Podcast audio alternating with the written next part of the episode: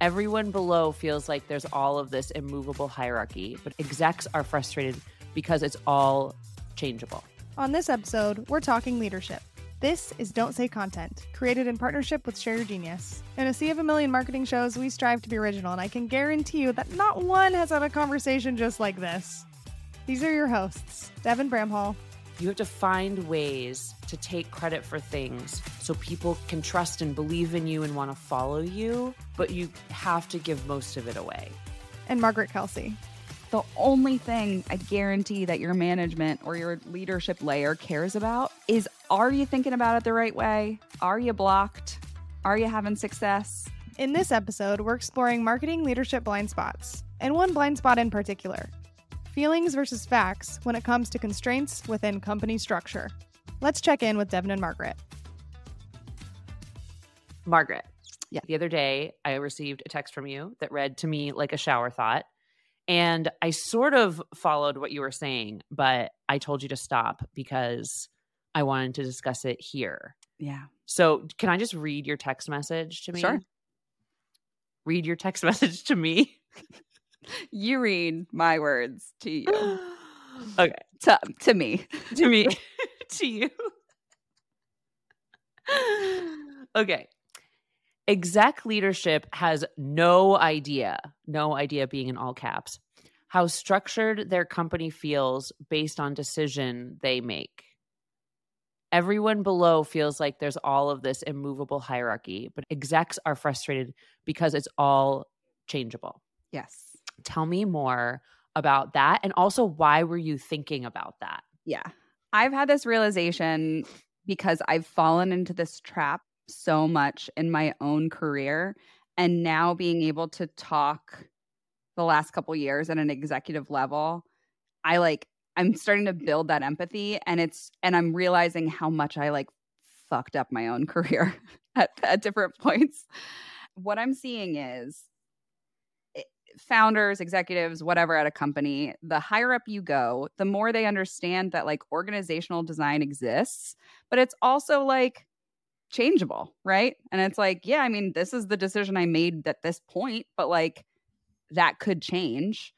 And I think downstream of that, what people feel when they're operating in a team is, oh, well, that person's my boss, or oh, that's a separate team from me, or oh that team has this goal and i have this goal and that's different. And like all of this hierarchical stuff of like oh i don't want to jump they're technically adjacent to me but uh, they have a higher title so i need to defer to them when we're making decisions. And all of this when you're in it as an individual contributor or even manager and like you know downstream you feel like there's this like structure that exists and then you start talking to execs and it's like, I don't know, just like do the work. If you need a different structure, like tell me and we'll make the structure different. It's where I've seen it in a couple instances recently where it's such a miscommunication of just like they want the results and the the folks down below are operating in a game that the executives don't even realize that they set up, right? It's as simple as making a different decision or communicating down a different decision. Yeah. I have a lot of thoughts on this, but I have a question first. Yes.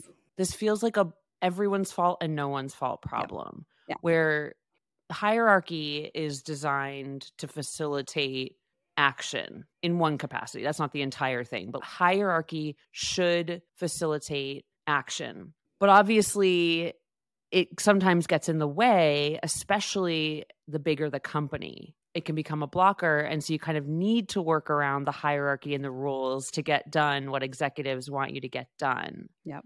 So say I'm like a regular person who is doing say you're a Margaret, a very big rule follower who can't go in the exit doors at Target because it's a rule and I will follow a rule to the end of time. Wow. Yeah. Right. So you're pretend you're me. Example. yeah, you're the perfect example. So if I'm Margaret at a company and I have this project that has all these blockers due to hierarchy and process. Whose fault is it that me following the rules ultimately makes me unsuccessful? Yeah. You know what I mean? Like, how do you? I guess I'm I'm looking for the solution here, or like an idea on like what this should look like. I don't think the the figuring out who's to blame is the issue. I would say that The solution here is just for executives to understand that decisions that they've made and communicated can affect people's ability to get stuff done. And then also folks that are in the structure to have empathy towards the idea that like this structure only exists because somebody made it up, right? Mm-hmm. And I think that's a really important point that is maybe a little meta is like it's all made up. It's all made up. If you're someone who manages people, that means you have somewhat you have a position of power. Mm. And you have access to people who have more power than you.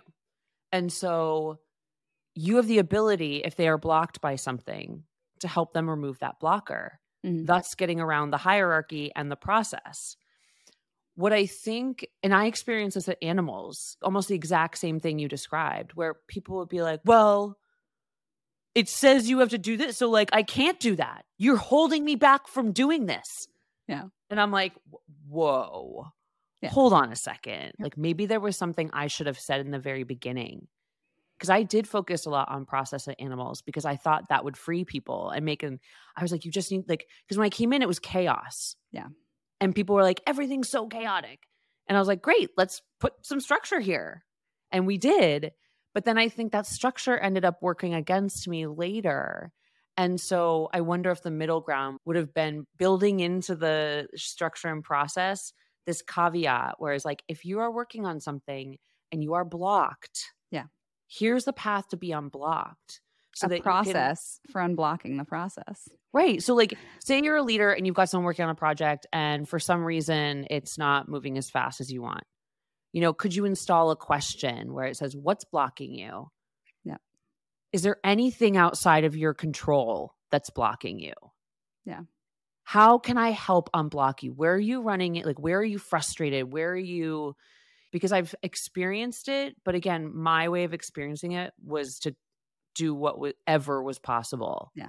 To get it. Like I you couldn't And that's like, and uh that's your personality. And I think I think as you manage too, you have to manage people who are different than you, right? And it's like you yeah.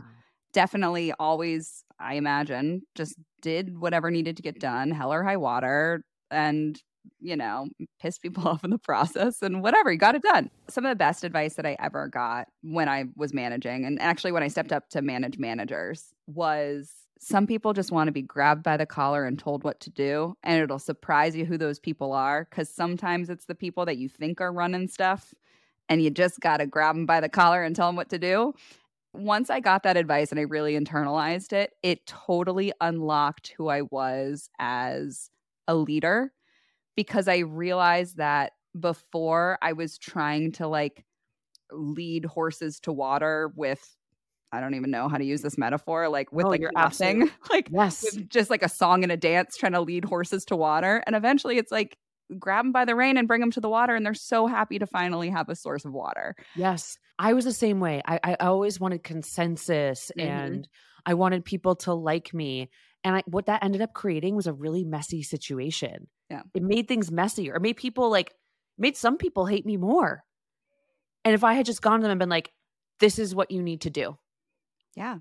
And there's so much creativity that can be had. And I think this is, we've talked about this before, you and I, where the fear is that you're going to stifle creativity by telling people what the expectation is, what thing needs to get done, what the plan is but what you're what you're doing is you're creating the layer of constraints in which then down below any creativity that happens can be useful creativity rather than chaotic creativity right? Like you are you are focusing focusing focusing and focus is not the opposite of creativity.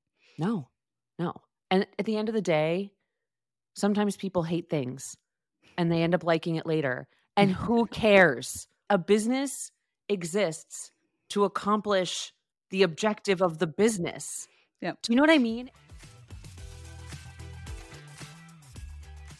So now we're going to get into our own executive thrashing stories. Yes. Should we tell them what should we tell them what it is? I feel like I coined the term executive thrashing 6 months ago ish you have been the namer. Like I can't take any credit for it. I was sitting there like, what should we call it? I can't say that I'm the first person to probably call this executive thrashing, but whenever I say the word, people immediately know what I mean, and I feel like that's a great that's when you feel like you've named something correctly. Yes. Is when you name the baby baby and people are like, I know what that is. and every time I say executive thrashing, people like just get it. Whether you're at the executive level and you're watching things thrash or you know that you've thrashed, or if you're down below and you've felt the thrash, just people yeah. get it. Okay, I have a lot of stories, but they're not all thrashing with okay. regards to the work. They're just like general thrashing as humans. Gotcha. And so one time I was working at a company and I was in a public company wide public slash Slack channel mm-hmm. Discussing an issue that the company was dealing with. And it wasn't everyone at the company, but it, the whole company was aware and we were all working on it together. And it was a every company I've worked for is small, so like it doesn't matter. Like it was so like it was logical that the entire company could be in a room because yeah. we weren't a huge company. And I had responded to something in a positive way, saying this is the support that I'm going to offer. It was like some perfectly normal response. And my boss at the time on Slack in front of everyone who is definitely online and still in the office physically in that moment, including yeah. me, said, Devin, why don't you just deal with it? Just deal with it. Deal, deal, deal. In all caps and like separate messages. Did they not know that this was a public channel? Oh, they knew. And it gets worse. This is only the first part of the story. This is the this beginning. Is, this is bad behavior. So I'm in a place in my career where I feel feelings when I get things wrong, and especially publicly. You're you not there anymore? no, I oh please, run, running a company made me completely insensitive. Like I don't care mm. anymore. like no, doesn't just leave me alone. But so I'm sitting there and I'm absolutely mortified. Like mm. I'm humiliated and I'm pissed because I worked very hard for this company and I cared a lot about it. So I was so angry. I just closed my computer and I went to the bar and I started, I brought my friend over and I was like bawling my eyes out and I was like drinking heavily. I got super hammered. The next day, I just like didn't show up to work. I was so mad. I called two of the other two other um, bosses yep. who I adored and I was just like, or I was slacking with them or something, and I was like, I'm never coming back. Like, fuck this. Like, I was so angry. Mind you, that was a somewhat of a chaotic place to work in general. I, I was think, gonna say if that's. I think this person was also sleeping in the conference rooms at this point. So, mm-hmm. like, it was probably at that phase too, where I was sort of like, this person was never around. And then, so I finally, I go to a liquid lunch with my friend and then come into the office and don't explain it. Like I was just like, hey. Show up at 2 p.m. hammered. Yep. And oh, I think I sent them an email and said, we need to talk today. This was unacceptable. Liquid. And they called me and they were like, I was kidding. I thought you knew I was joking. Mind you, no one else. Yeah, nobody thought I was joking. Yeah. No, they were like, "What is going on?" First of all, they're like, "What did you do? We were all here, and what?" Yeah, it was absurd. And then in the course of the conversation, they said that if they weren't married, they would try to date me. Like it was that they were like, "Oh, like you're so great. I think you're the best. Like if I, you know, if I weren't married, I'd try to date you." And I was like, "Did you just I, like run, run, run, run, run from this scenario?" You know, the thing is, I really liked my boss when I came in. I think that they were, I don't think this was who they were as a person. And mm. I know that sounds like messed up, but I know some stuff that came after that's actually pretty sad. And they were, you know, whatever. I think this is related to a lot of things, but I definitely left the company, not immediately after, obviously. And that wasn't the only crazy thing. There was one time I spent like two months setting up a giant project. I was in a room with the executives on the day to kick off the implementation, and the CEO is basically tanked the project.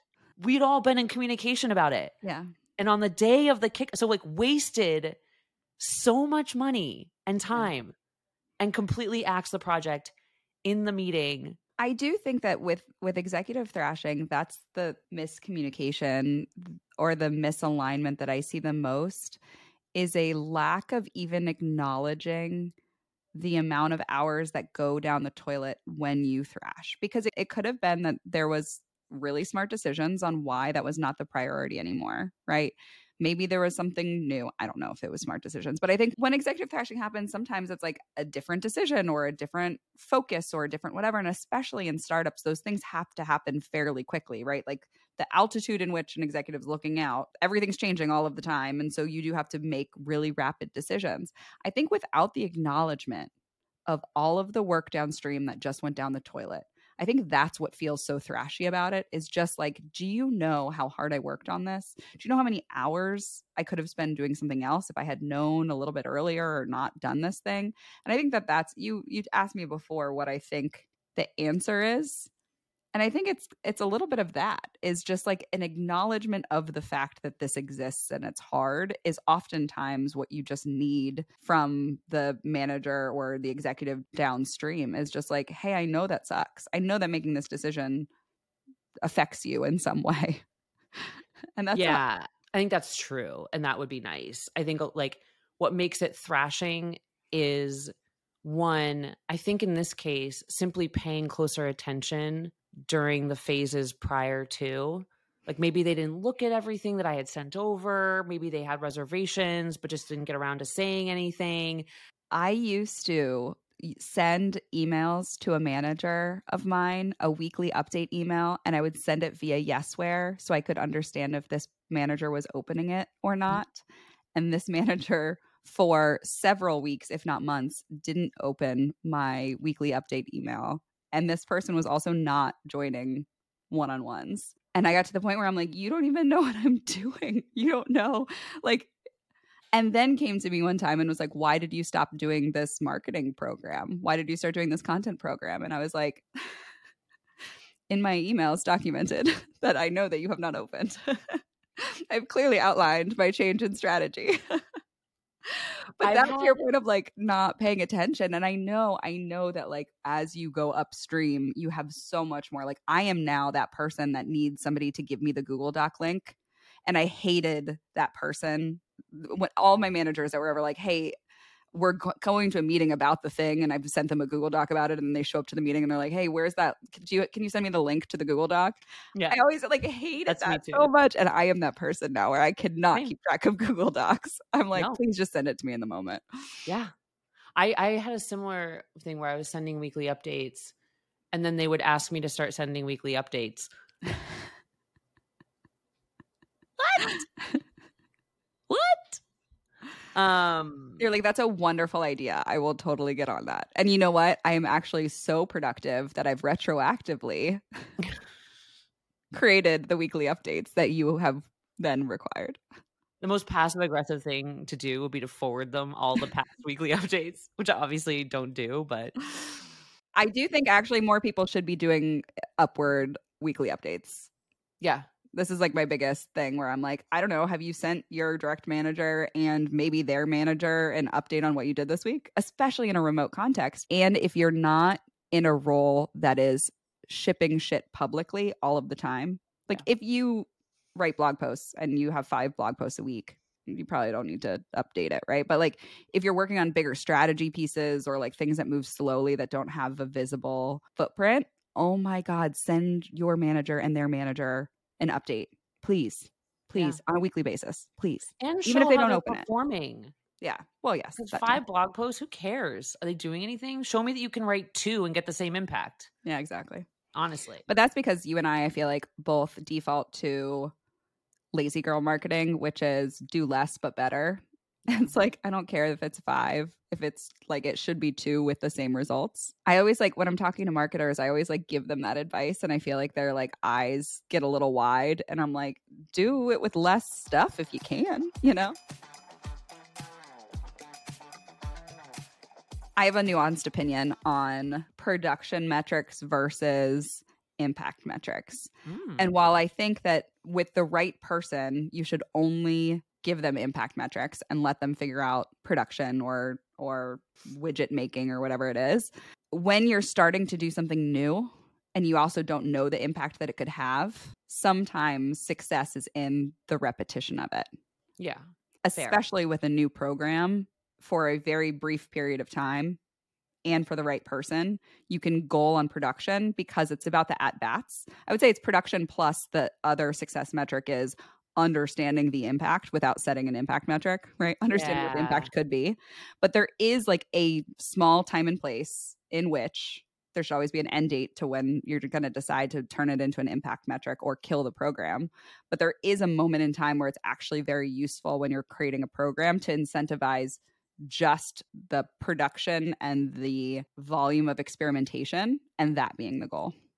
I guess, but even that's tied with an impact metric because, It has to be nested underneath an impact metric, but you don't know if that thing is going to be the thing that actually works. uh, but the impact metric isn't the ultimate impact metric you're going to measure. It's like if you're trading on volume to experiment, then with each post, I would be looking at things like, say, it's a blog post or like something creative you're publishing. Yep. Time on page, uh, organic mentions, types of mentions. Like, is someone calling it out in a really special way? Is there a person in this field who's very, like, who's really great and well known? Are they like, it doesn't have to be volume. It doesn't have to be like the majority of people, blah, blah, blah. But, and then even looking at the negative stuff, was there like a theme in feedback that you can apply to the next one as you're continuing with the volume? But I would say what I would say for that is like those are data points to set you in the right direction because you can't make a goal that you're going to have anecdotal feedback on whether or not your post is good or not.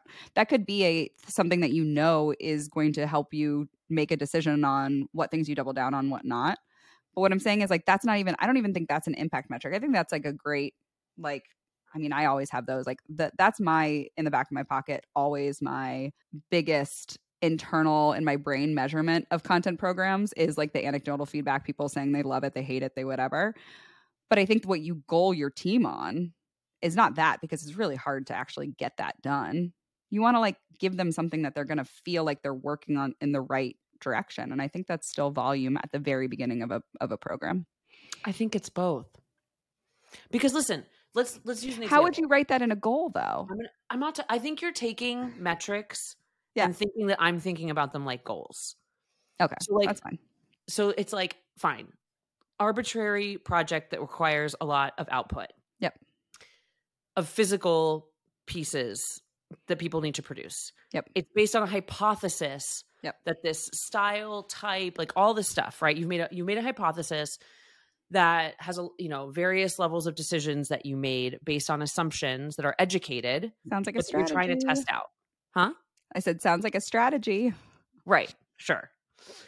So you have an ultimate goal for this. You're You have getting so fired up right now.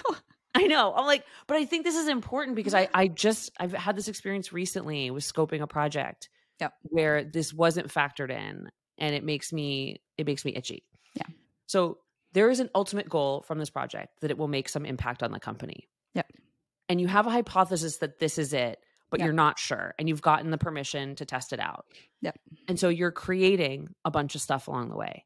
Mhm. I believe that you should be measuring certain things depending on the project along the way, not as your success, you know, not as your impact metric or whatever, but there are Yep. mini impacts along the way that can help you evolve the project project to the ultimate form right because the hypothesis is something completely untested Yep. and so you need those things like some qualitative metrics some you know the kind of the unscalable stuff Yeah. some data behind the scenes around how people are interacting in it with it and what they're doing and where the traffic's coming from et cetera because after a few of those things you'll see a pattern after just a few pieces of publishing which means that you're continuing on with the volume but you're be able to ch- change more adaptively what you're doing and maybe get faster to that ultimate impact metric. And not for nothing i think you should be sharing that stuff along the way because guess what?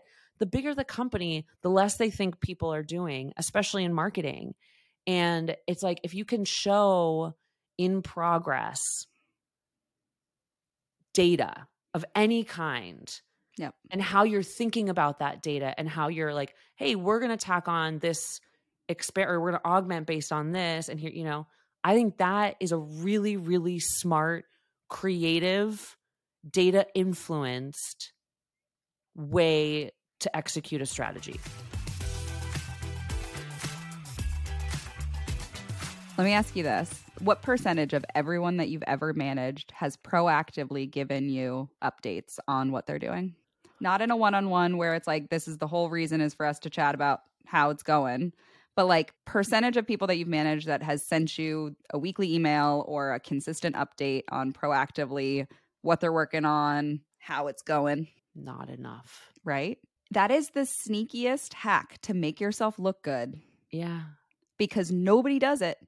And it's just the only thing I guarantee that your management or your leadership layer cares about Yeah. is are you thinking about it the right way? Are you blocked?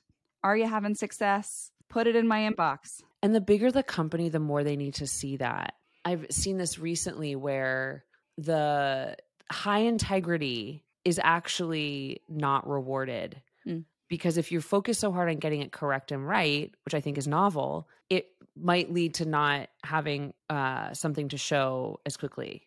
Whereas there are other teams showing all this stuff that isn't even finished, isn't even really baked at all, but they're just They're like just being putting communicated. Yeah. you know, it's like showing all this stuff, and the perception then becomes that the it's that one has higher velocity than others, right? Yeah, and all they're Yeah. doing is showing the work along the way versus waiting for something to be perfectly polished. Yeah. And I think that that's a way to show your insides to leadership so they can see because they just need to feel action. Yeah. And because there is an invi- like there were times even when I became a leader where I'm very ashamed of this. I would go to a manager, I'd be like, is so and so even doing anything? There's two types of leaders. One that thinks that there's two types of leaders, and others that think there's a different number of types of leaders. No, just You know, there's two types of leaders. There's people who default to I think everyone's working, and then the other people that think like are they is that person even doing anything? But i think what it is is it's that visibility layer of like if you're getting updates and even and this is why i said manager and that person's manager is a good person to have on that thread is because sometimes your manager isn't good at managing up. And so Yeah. if you're going to get lost in this layer of your manager is not doing a good job championing the work that you're doing like just go ahead and add that person's manager on there just being like up the chain i love skip levels for that reason because like it's so dependent Yeah. And I would say too, like, this was a very hard lesson for me to learn. Assume that no one's telling you the truth. Except for, like, I mean, that's why it's really important to choose a leadership team that you can trust, which I had at various points. Like, I definitely had people that told me the truth. But when I was the person, because I would say I was both of those people Mm. at different times. And I think in the beginning, I was more like assuming the best and later on i just it's not that i assumed the worst i just had a more nuanced view based on my experiences.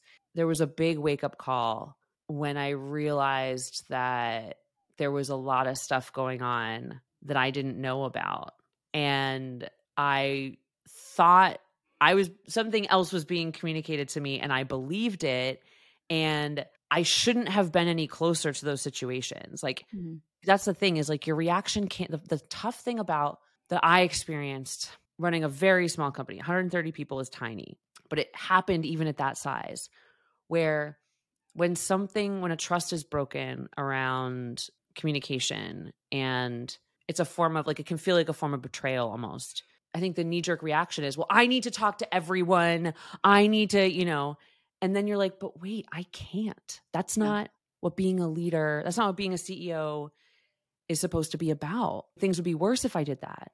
Yeah. and so you have to do this thing where like in the moment you have to figure out how to adapt systems a little bit so you get better visibility et cetera. But like i both knew everything and nothing. Like ultimately i always find out everything. And that is like it's one of those things where i really wished there was a way to communicate this to people where i'm like if you think you can trust other people Mm. they are sharing information when it's useful for them and everybody shares. So i know i know pretty much everything everyone did and i didn't ask for it. It just gets delivered to me willingly. And so when you write these Glassdoor reviews that are psychotic like we know who they are. You know what i mean? And it's like that reputation moves with you as well which i wish i was probably one of those people too the trust thing as a leader is like you have to you have to trust everyone and you have to build in systems that allow you to Verify. Yeah. Trust and but that felt verify. weird. That always felt weird to me. I didn't like Yeah. it. I was like, Yeah. I'll just trust it. Like somehow it'll get to me, and it doesn't. And it Yeah. cannot get to you in ugly ways that cause big problems. And you Yeah. like still have to take responsibility for all of them because it is my responsibility. Everything is your fault. I was just talking to someone the other day who was like, "What?" He's like, I, am just a bullseye." Yeah. Like, Well, yes, that's, that's- exactly what you are. Yeah. Well, I think that there is that type of leadership that I find very inspiring and and attractive to work for, which is the success of my team is theirs and anything that goes wrong is mine. That Right? doesn't work in real life. It- you can't. It can't be that binary. That is why you. but what I'm saying is like that this is the i this is the philosophy in which I think leaders like like a good leader will live in and it's not it's never because there's some times where you get to say I grew Animalz from XYZ to ZYX there's moments in time where you get to have the success but especially internally while you're leading if you're in a meeting anything good that happened at the company is the fact that the folks on your team did it and anything that's going wrong in the company has been escalated up to you as you're the problem solver. My job managing got harder and harder as I rose up because everyone that you hired that ideally is better than you, right? Like if you're doing a good job managing, you're hiring people who are better than you ever were at the job. By the time things would get to me when I was a manager of managers, different layers of people who were way better at their job and smarter than me couldn't solve it. And then it goes up to me? like, shit. I only dealt with really, really fucking hard problems that nobody else could solve, that mm. probably didn't have a solvable answer. And I'm sure at the CEO level, that got even worse for you, where you're like, like even executive layer of leadership who are thinking strategically and understand the strategy of the company and all of the nuances, they can't solve it. And so it's like, that's the only thing on your to-do list are the really shitty unsolvable things. That's what somebody I, I don't know who it was. I think it was probably my coach, Cecilia, who said this. She said, You you get paid to solve the problems that no one else can solve. And And by the time they that- get to you, they've festered for long enough that they're even grosser, hairier problems. Yeah, I just don't think it's that simple. Or in my experience, it wasn't that simple. So, like in certain areas, I probably should have taken more credit and started practicing doing that later. Like I started reminding people, these are all the things I did for you.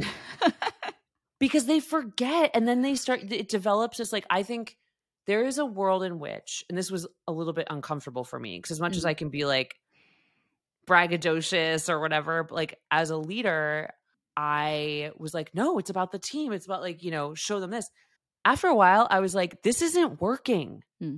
because they don't see just like leadership you have to talk to leadership a thousand times and tell them the same thing over and over again i realized i had to do the same thing with the team. Remember when i did this? Remember when i did like so because they their memories are short too and taking just taking the blame for everything doesn't work either. You can't just make yourself the enemy. You have to make yourself you have to show the team that you're part of the success too. Hmm. because it does it, it makes you then too binary. So i think it's more nuanced than that. It's like you have to find ways to take credit for things so people can trust and believe in you and want to follow you but you have to give most of it away that was the thing that i realized later is like i actually wasn't taking enough credit and i should have taken more credit sooner Yeah. because i think it led to this yeah people for forgetting forgetting That's things. interesting. It's an interesting nuance because I think that it's probably, yeah, it's probably something that I failed at. And I think that the thing that I would find the hardest too is let's say it's a larger company meeting and somebody, an executive, gives the team lead the credit. And then the team lead has to like duck and dodge to like pull out the person from their team that deserves the credits. Yeah. I mean, I literally had to start getting into all hands, and we would start every one with here's all the things that we did for you recently. it's like, it's bizarre, but you're like, Yeah. okay, that's just a part of like the corporate PR, right? It's like the things that happen in an organization are different from day to day logic. Like the organization has a personality all of its own, all its own. I learned more about that on a on a small business level. Yeah. Um, and I'm seeing now different the way that looks different uh, at larger organizations, and I find it immensely fascinating. Like I could get caught up in these problems all day long, but uh Oh, I have more stories, but we can tell those for later.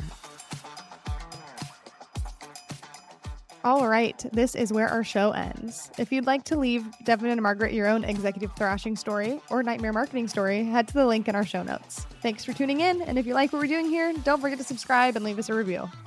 Maybe share it with your friends. Up to you. And I'll see you next time. Team me up, my hype woman. Tell me Oh I'm beautiful and smart. Your hair today looks fire. Thank It's you. I really wore it to the mom's night out.